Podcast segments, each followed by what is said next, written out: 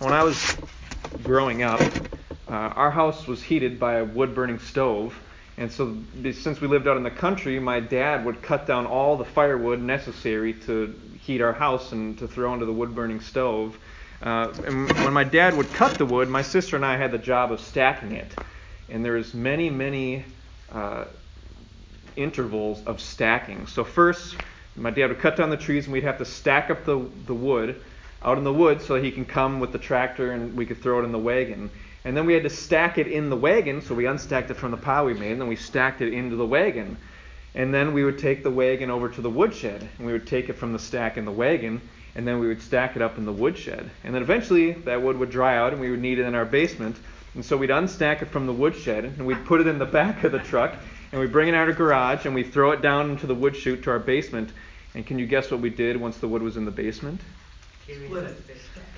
Larry, no, we stacked it. we stacked the wood again in the basement, and then eventually we unstacked it out of the wood room in the basement, and we threw it in the fire, where actually it was kind of stacked in there. But uh, and then it finally burnt up and heated the house. And as a kid, I felt like this was an awful lot of unnecessary stacking. We would stack those same sticks of firewood um, four times, according to my count, if you didn't count it throwing it in the fire too. And I knew why some of it, the stacking was necessary, but then a lot of it felt like busy work. It was just like kind of something to keep us busy. Why couldn't we just throw it into the basement, into the hole in the basement, and leave it there in a pile? Uh, who cares if it's nice and neat when we're before we throw it in the fire? It doesn't care. I don't care. Um, it's just going to get burned up. And I think I may have been onto something with this because after my sister and I left the house, you know what my dad stopped doing? He stopped stacking the firewood in the basement. There's just a big pile down there, so he takes it from the pile and puts it in the fire. But I think he just liked it being neater and it gave us something to do, job security or something, I don't know. Um, but we've all experienced the frustration of doing something where we're like, I don't know what the purpose of this is. This just feels like busy work. I don't know why this matters. I don't know what the meaning of it is. Um, and when we have busy work where we're just kind of like doing something, we don't see why we're doing it, it can lead to kind of grumbling and complaining and frustration and um, being like, I don't know why I'm doing this, and no motivation for why we're doing it. And so we're going to just take a minute. The concept of busy work leads us into thinking about, well, what makes us feel like something is meaningful? What makes us feel like something has purpose? Like there's a reason behind why I'm doing this. So let's just brainstorm a bit. What, when do we feel like what we're doing matters? What causes us to feel like this thing matters?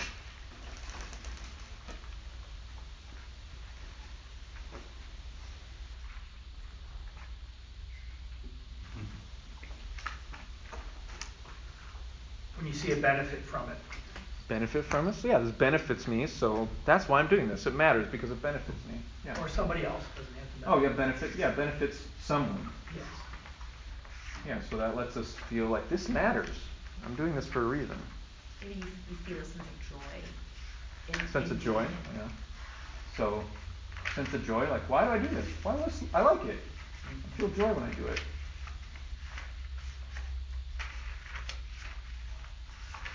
Yeah. Mandatory. Could be mandatory. we just got done talking about busy work, so, so we're like, okay, busy work. We usually are like, but mandatory. It could be like, oh, I'm doing this because they asked me to. Maybe there's job security, or your teacher's like, you don't do this, you're not going to pass, so it's kind of mandatory. So mandatory could sense of duty, like a soldier might do what they're doing from a sense of duty. So put mandatory or duty. Yeah, because in some cultures, um, it's not very high in ours. Um, like duty and honor, doing what you're supposed to do is like a big deal. Um, it's not a very big deal in the United States. We usually, I mean, at least for most people, we feel like, well, duty, that's kind of lame. I want to do it if it's fun or like it brings a benefit to me or something like that. So, what else makes us feel like there's a purpose behind this? There's a meaning behind it. When we know the outcome, maybe. Maybe you know the outcome. So there's uh, results. You know what the results are going to be. Mm-hmm. Uh, to spell.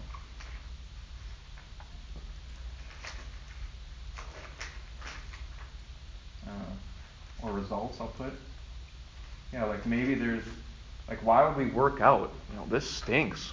Working out is kind of weird too because we just move weights around and then put them back where they were. It's like I didn't even do anything. Um, but we're like, why do they move all those weights around? Why do I put myself in pain? Well, we have an outcome we're wanting to get, or we have results we're wanting to get in a certain way. Or maybe why would, why would you practice you know softball so much? It's like why would I throw this ball the same way over and over again? Well, because I know I want to be accurate when the you know time when the time comes. Yeah. Any other reasons? Kind of similar, but if it's a, a necessary step towards a bigger goal. Okay, so you you know you have it's like a big picture you know maybe. Goal, yeah, you know the big yeah. picture, and you know I'll the little thing that has to get done. Goal, um, big picture. Yeah, this little thing seems really inconsequential, but I know in the big picture, like it's kind of like a domino effect or something like this. Yeah.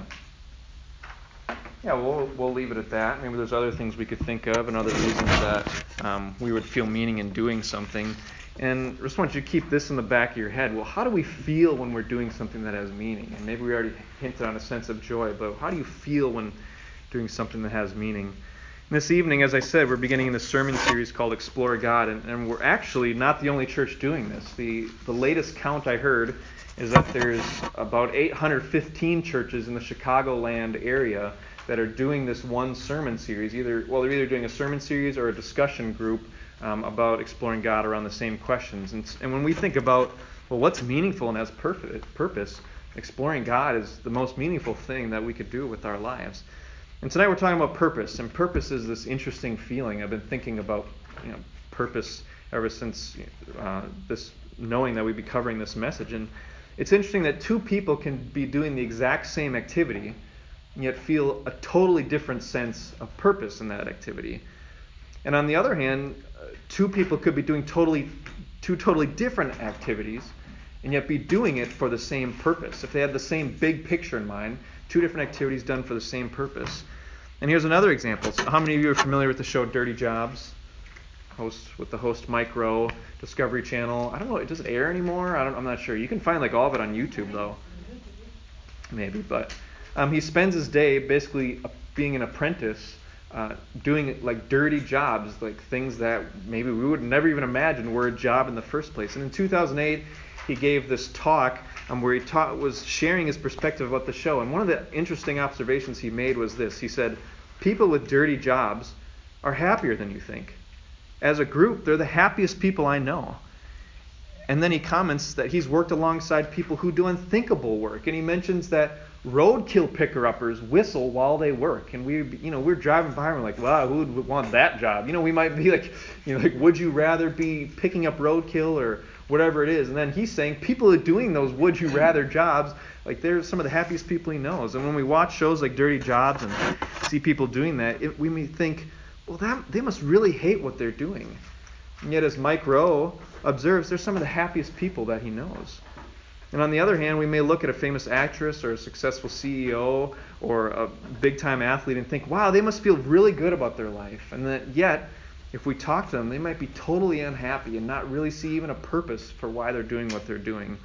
And purpose is much less about the what and much more about the why.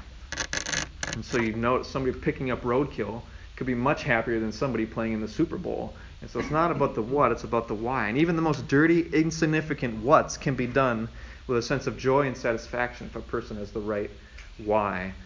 And purpose comes from having a sense that what we're doing matters. And purpose comes from having a sense that we matter, that our lives are making a difference, that what I'm doing, what I'm spending my hours doing, matters. And purpose comes from knowing the why of our lives. Why am I here? Why am I doing this? And so tonight we're going to explore this one big idea, and it's this if you like taking notes. Living for what matters, or sorry, living for what matters most gives us the most purpose. Living for what matters most gives us the most purpose. Living for what matters most gives us the most purpose. And isn't it interesting that inside each of us there's this deep sense that we were made for something? There's almost nobody that you talk to. Maybe you could talk to some people and they'd be like, I don't have purpose. But yet they want it. We all want purpose. Once we lose a sense of purpose, we kind of lose hope. We kind of lose a drive for living. Like, I don't know what this is all about. I don't know what I'm here for. And sometimes we don't, where things happening to us, we say, I don't know what the purpose of that cancer was. I don't know what the purpose of that job loss was, or, or whatever it is. And we're going to be covering that in a couple weeks when we, why does God allow suffering? You know, if there's a God, why does He allow suffering? And so sometimes we're like, I don't know what my purpose is, or we're like, I don't know what the purpose of that thing that happened to me was. And purpose can get us through the tough times, even when things are difficult or not as we would like. And some of you this evening need to rediscover your purpose. You've lost your purpose. You've lost the why for living. Everything feels like busy work. I'm just doing it, and I don't know why. You don't know why you're here, and you need to rediscover purpose. And some of you this evening need to redefine your purpose. Purpose comes from knowing what we're doing matters. And the question is, well, what matters most? I'm sure we'd all agree that there are many things that matter. Health matters, family matters. But what matters most in our priority list? What matters most? And so as we consider purpose and what matters most, we're going to look at two characters in the Bible. So first, let's begin with a man named Paul. And maybe some, you're very familiar with Paul, maybe you're not familiar at all, but uh, in the first century, 2,000 years ago, Paul lived and he knew his purpose. He was a Jew and he was trained under one of the best teachers um, to give his life to being a religious leader for his nation, the nation of Israel. And his whole goal in life was I want to obey what God says in my Bible, which his Bible was the Old Testament, the first half of our, not first half, first two thirds of our Bible. And so he said, I'm going to obey everything God says in here, and I'm going to teach everybody else to obey what God says in here. That was his purpose. And why did he want to do it? You know, we talked about what's the outcome or results or goal. He knew if we obey this, God says he's going to bless us. And so he gave his whole life to obeying what God said in the Old Testament and teaching other people to obey that as well. And he was so committed to this that he would go to almost any length to protect his people from going astray from God.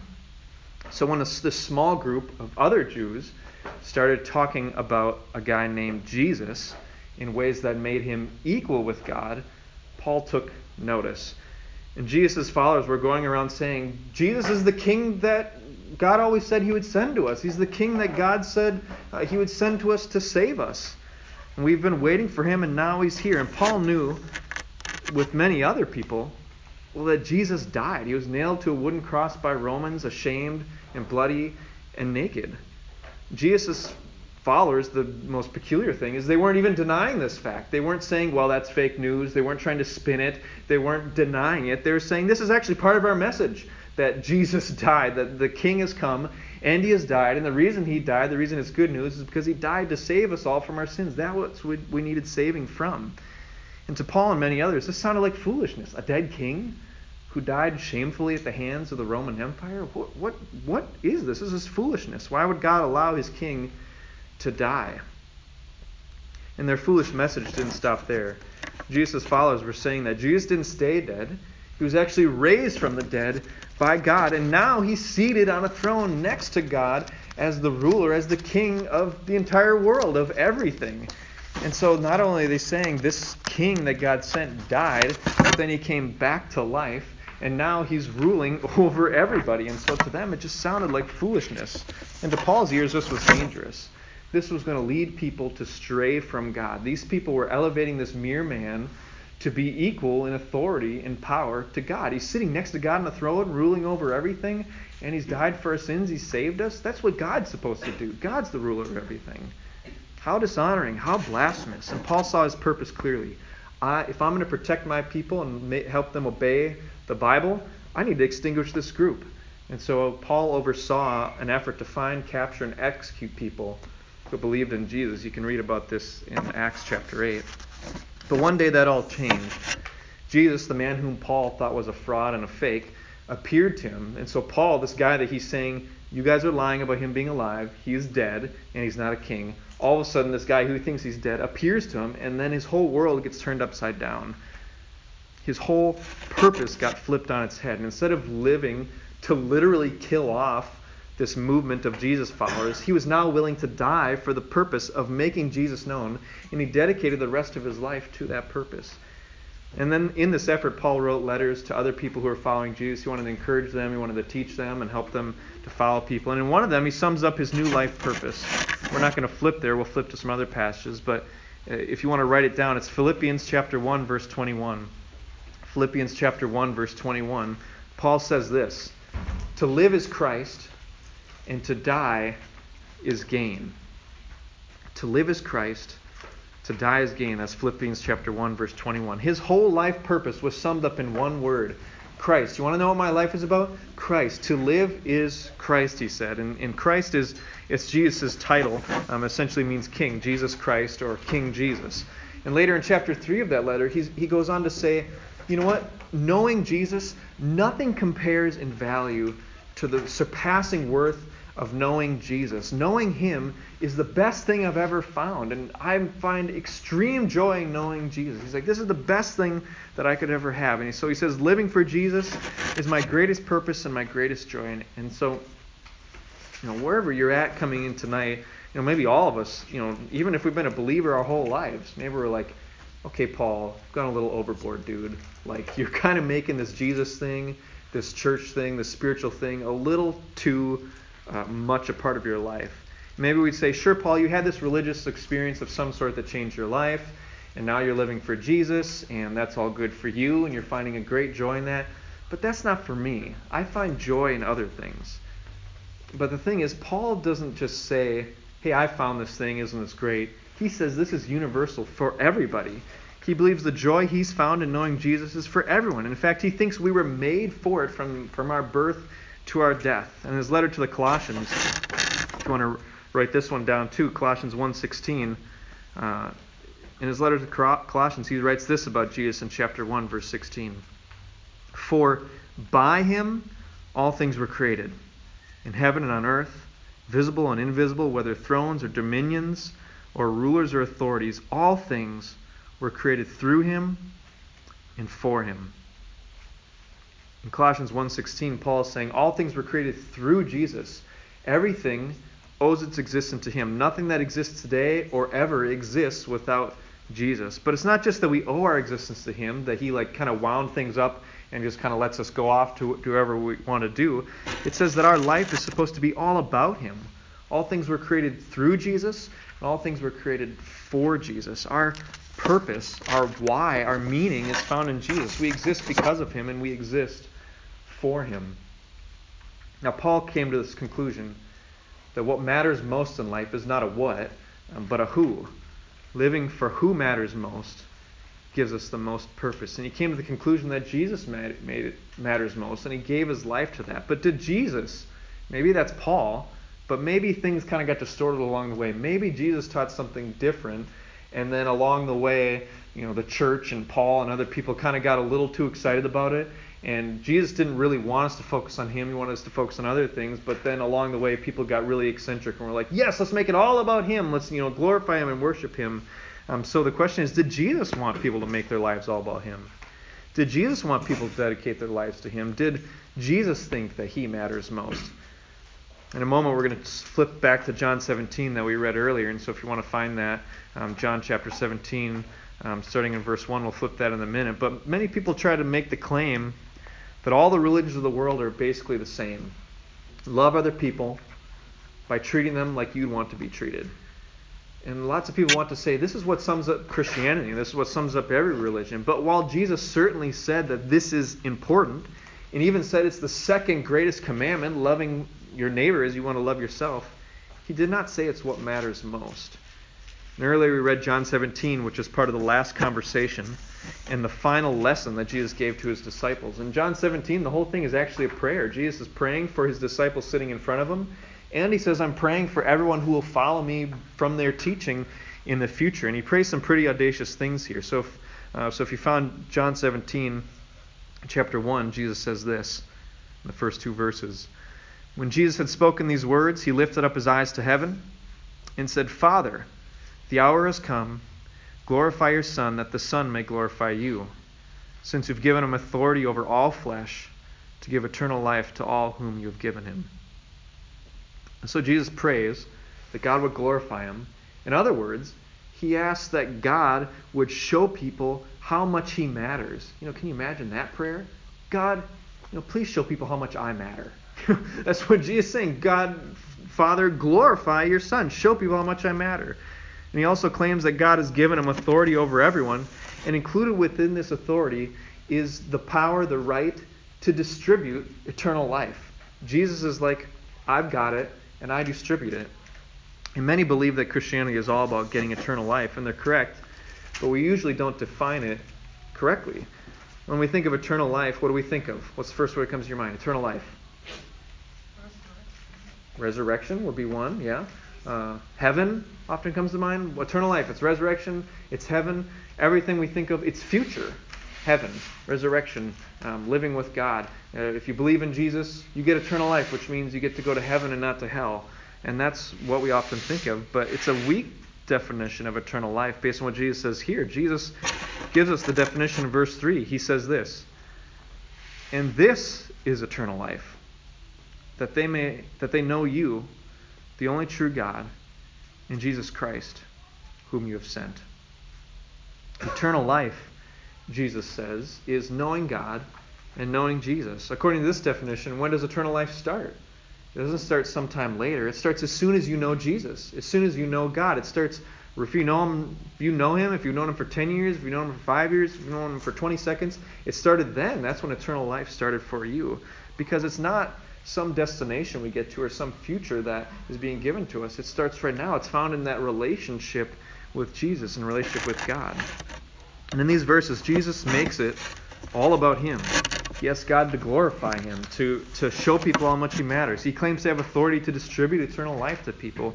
And he says eternal life is all about knowing him and knowing God. He makes his important equal to God's. You know, how many of you would be quite weirded out if I said, you know what's equally as important to you is knowing God? It's knowing me. You know, you should make your life all about me and knowing about me. And Jesus says that me and God, we are equal. He's the Son of God and He's God the Father. And He says it's about knowing me. So let's turn to our second passage, Mark 8, 34 to 38. That's on page 844, the Bibles we have here. So Mark 8, 34 to 38. Page 844.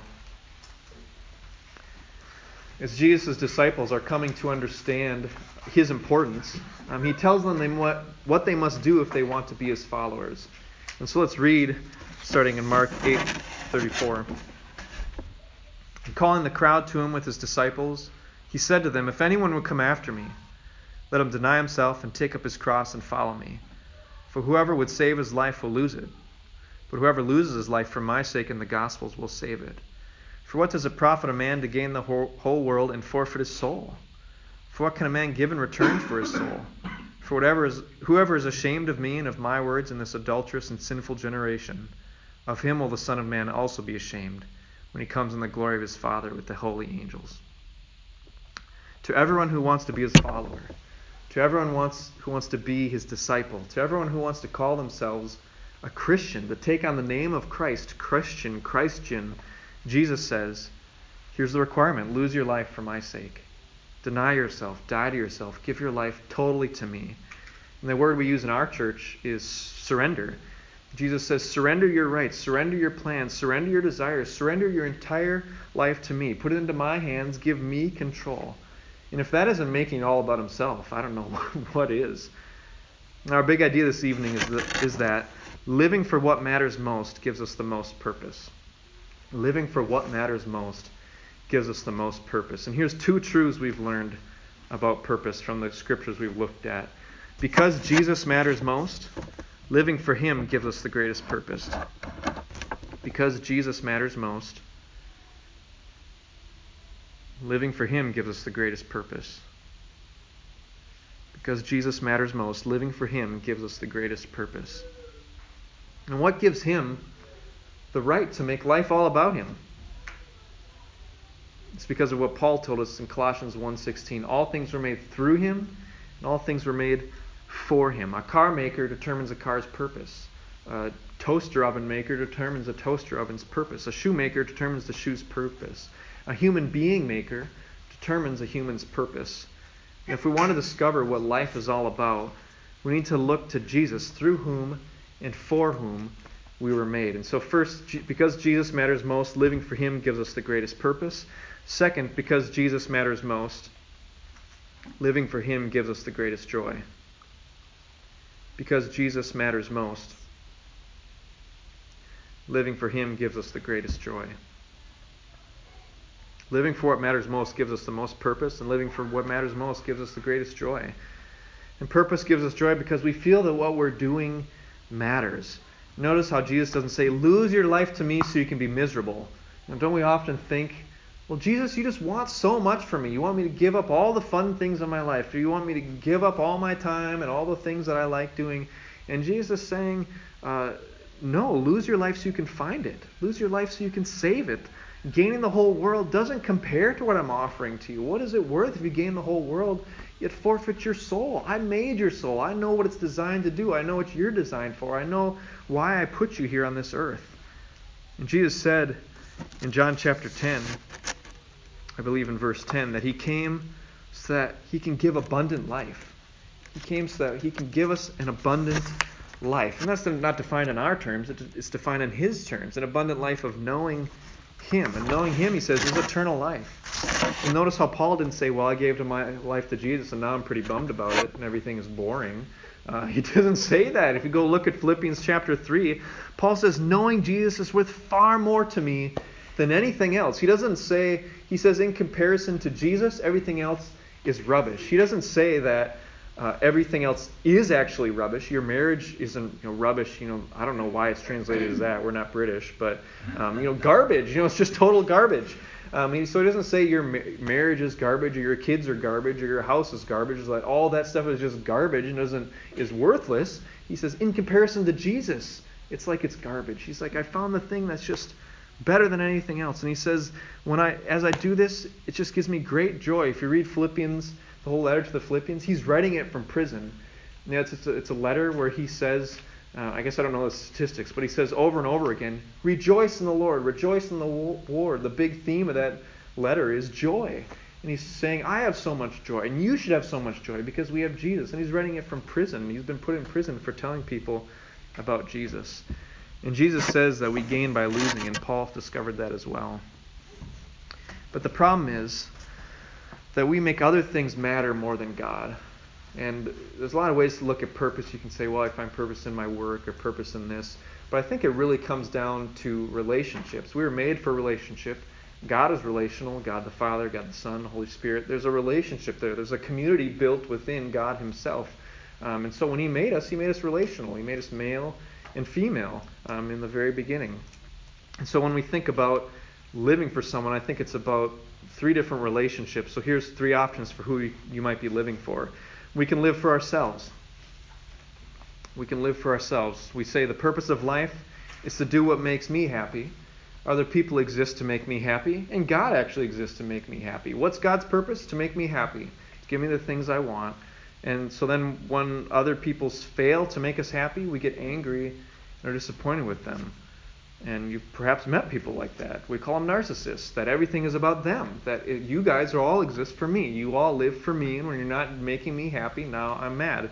But the problem is, we all have a little bit of that in us because imagine when our kids don't do what we want them to do, or our boss doesn't do what we want them to do, or our employees don't do what we want them to do, our friends or our siblings, whoever it is, when people don't do what we want them to do, we say, This is about me. This is about you people doing what I want you to do. This is about you making me happy and my life easy, and I'm mad that you're not. And so we all have that in us. But secondly, we can live for others. So we can live for ourselves, we can live for others. And we can see that the purpose of our life is making others happy. But you'll notice that this still comes back to us. Because why do we live to make others happy? Well, it makes me happy when you're happy. And so I make you happy and it makes me happy. And so it still comes back to us. It's all coming back to our happiness. And so what happens when we live to make others happy? They don't respond that like we'd like. They don't give us the gratitude and the thanks that we'd like. They don't treat us back how we've treated them. Well, we get upset. We get disappointed. And we get angry. And so even if we're like, yeah, I live for others to make them happy, still we're upset because we're doing it to make us happy. And when they keep, you know, just throwing it back in our face or they keep just taking everything from us and not showing any thanks, we're like, well, uh, I don't really like this anymore. And so now I'm mad at the people that I'm supposed to be living to make them happy. So it all comes back to us. And I find it interesting. I have this little book that I brought. This is story time. This will probably take like 60 seconds or. Yeah, the rainbow. Does anybody know this book? The yeah. Rainbow Fish. Yeah, I really like this book. I read it to Hudson. So let me read this quick. And the rainbow fish was the most beautiful fish in the sea, but he never played with the other fish. I'm too beautiful, he thought. See, check it out, all the sparkles. Oh gosh, I missed a page. There we go. Once, Hudson never notices, but you guys would. Um, once a little bluefish asked for one of his shining scales, but the rainbow fish just laughed. Never, he said. After that, the other fish swam away from him. The rainbow fish was all alone. He went to the starfish for help. Why doesn't anybody like me? he asked. Go ask the octopus, said the starfish. She is very wise. I don't quite know. This just seemed like a filler page. It's like he doesn't even get an answer here. But I also think this shows the value of perseverance. Okay, I didn't get the answer in the first place. Go to the next one. The octopus said, Give away your shining scales. You won't be as beautiful, but you'll have friends. I can't do that, cried the rainbow fish. Suddenly, the little blue fish was back. Please, he said, could I have just one scale? Now, I think most of us know what's coming. Mm-hmm. We wouldn't like the book to be like, no, go away, loser. And and the lesson of the book is keep all your scales for yourself and you'll be happy. No, we all we all can agree intrinsically that I think we're made to live for something beyond ourselves. We all know the value um, and the dignity and the worth of living for something other than ourselves. And so, well, the rainbow fish thought maybe just one tiny little scale. The little blue fish was so pleased, made the rainbow fish feel happy. Soon all the fish came, and the rainbow fish gave away his scales one by one. Finally, he had only one shining scale left. But now, as he swam off to play with his friends, he was the happiest fish in the sea.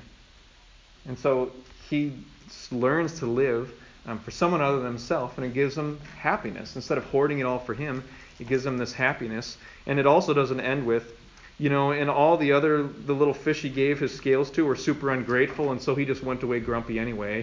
but if they were, he would have probably been displeased. Like, I gave my scales away, but still no one is my friend. That would have been a pretty lame ending. But the issue is that people are very inconsistent in how they respond. Um, because we all have in us this desire to live for ourselves. And so even if you do something to make them happy, it's, well, sweet, now you did something to make me happy. That's what it's all about anyway. And so, you know, I don't really have to give you anything back. And so people are very inconsistent. So lastly, we can live for God. We can live for ourselves, we can live for others, or we can live for God. We can live to make God happy. We can live to please God. And God is always consistent. God doesn't isn't fickle um, and wavering in how he responds. If you do something that he's said to do, he's not going to ignore you or he's going to be pleased with you and happy. And it's not that God needs us, it's that we need him. We were created by him and for him. And that means what makes us happy, uh, what makes us happy is, I said this wrong. That means that what makes us happy is making God, oh, no, I said that right. So what makes us happy is making God happy when God is pleased with us, it always still comes back to us. Because remember, Jesus says, He doesn't say, like, hey, give it all up so you can be miserable. He's like, if you really want to find life, um, if you really want to have an abundant life, give your life over to me. He's like, if you really have self interest, if you really are thinking about yourself, the best thing for you to do is give your life over to me because that's when you're going to find true love and true joy and true peace. And isn't it's in living for God that we find our biggest and deepest purpose because we are made for a bigger purpose than living for ourselves. And we are made for a bigger purpose than living for other people because each one of us was created by God. We weren't meant to find our purpose in each other. We were made for a bigger and better purpose. We're made to live for God. And we need to live, if we want the most purpose and thus the most joy, we need to live for what matters most. But I also recognize that some of you have come in here and you've had the experience, or maybe right now, that you're not really living for joy or for happiness. Because some of us live to avoid something. Some of us have a boss um, that is domineering and controlling and yells at us. And so we, what we do, what defines the why of our day, is to avoid being yelled at, to avoid getting in trouble. Or you've perhaps grown up um, with a parent who is overbearing or who you know, went off the handle if you did the littlest thing. And so you're like, I'm just going to live so I don't get in trouble. That's my whole goal in life. And that's not living for joy or for happiness. Um, it's living to avoid pain or suffering, or, and it's living afraid and not for joy or happiness. And the good news is that God calls us to live for something better than that. He doesn't call us just to live for Him so we can avoid punishment or not be afraid or avoid pain. He calls us to live for Him to experience the greatest joy we could ever have.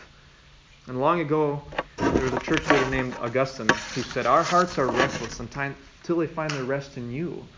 And our lives are restless until we find our rest in God, until we find our purpose in Him. We're made by God and for God. And the, they wonder, well, why did Jesus have to die? He could have just come and talked about purpose. Why did he die? Well, he died because we all fail to live for what matters most. We all fail to make God the most important thing in our lives. And because of that, you know, it's like if you lived in a kingdom and the king is like, hey, uh, you have to swear allegiance to me and you get all the sweet benefits of this kingdom. And then we're like, yeah, I'm not going to do that. I'm just going to do my own thing and I still want all the benefits. It's like, well, no, you, you're going to go to prison or you're going to get kicked out of this kingdom. And that's the issue. We've all said, God is like, I matter most. Live for me in my kingdom. I'm the king of this place. I created you. I created you for to live for me. And then we're like, yeah, I'm going to do my own thing. And refusing to give allegiance to our king, um, to God, it comes at a penalty. And that's why Jesus died. He paid that penalty. Knowing God and knowing Jesus is eternal life. And rejecting God, rejecting Jesus, is the opposite eternal death. And so Jesus died the eternal death, being forsaken from God, um, so that he could bring us back to God, so we can once again know God and be reunited with him and live for our purpose. And so we may wonder how do we start living with a redefined purpose? Um, so just take a moment, write, if you have notes, if you like taking notes, or just in your mind, write these three words in your bulletin self, others, God. Self, others, God. Self, others, or God. And now circle the one that matters most to you yourself, others, or God. And be honest, no one's going to see it. Uh, which one do you live for? Or you can think about it this way I spend most of my time doing what would make blank happy. In that blank, whose name is it? Is it your name? Is your spouse's name? Your boss's name? Your kids' names? Or is it God? Is it Jesus? Now, who's in that blank? I spend most of my time doing or thinking about what would make blank happy. And if you want to start living for God, it needs to matter most to you. And the person who matters most to us is going to be the person who controls our lives. Because we're always going to be thinking, well, what do I need to do to make them happy? Um, so that I can avoid pain, or what do I need to do to make them happy so I can feel happy? And what you know, that's the person we're going to live for. And so to start living for God, um, you can start asking each day, God, what do you want me to do today? You know, how much would that simple prayer change our entire life if we didn't start the day thinking about all the things we need to do, but think about the things that God wants us to do? You know, so that simple prayer, God, what do you want me to do today? And perhaps you're familiar with the Lord's Prayer. Um, you know, our Father, hallowed be your name. You know, your name is the most important. Your name matters the most. You matter the most. And then, thy kingdom come. I want your kingdom to come, not my kingdom. I don't want people to serve me. Thy will be done. I want to do your will today. I don't want to do my will. I don't want other people to do my will. I want to do your will today. And we can ask God, what do you want me to do today? What would please you in this situation? What decision would make him happy? So, as we close, we've been talking about purpose, and I've been speaking, assuming God's real and God speaks today, um, and that he's, this Bible, this book is trustworthy. Um, and that brings up the question well, you're kind of assuming that God exists. Um, what if he doesn't exist? That's everything you said is fine as long as God exists. Um, and each of the questions for Explore God kind of builds on each other because it kind of starts at the end and then works back works backwards. And so, is there a purpose? Well, I just told you all about purpose, assuming God exists. And next week we're talking about is there a God? Um, can we have any confidence or have any indication that God exists? Um, so it'd be great if we all got together for that and explored God more. Let's pray. Father, thanks for our time together in your word. Thanks for these great examples of Paul um, living for you, giving his whole life for you, and of the joy he felt, uh, satisfaction he felt in that. would you help us to live with that same purpose that and experience that same joy. Uh, because we all are so easily led astray by our, our own desires, our own desire to live for ourselves and please ourselves. But Jesus tells us that if we really want to be satisfied, really want to be happy, want to really want to experience joy and peace, that we will live for Him. so would you help us to do that? In your Son's name we pray. Amen.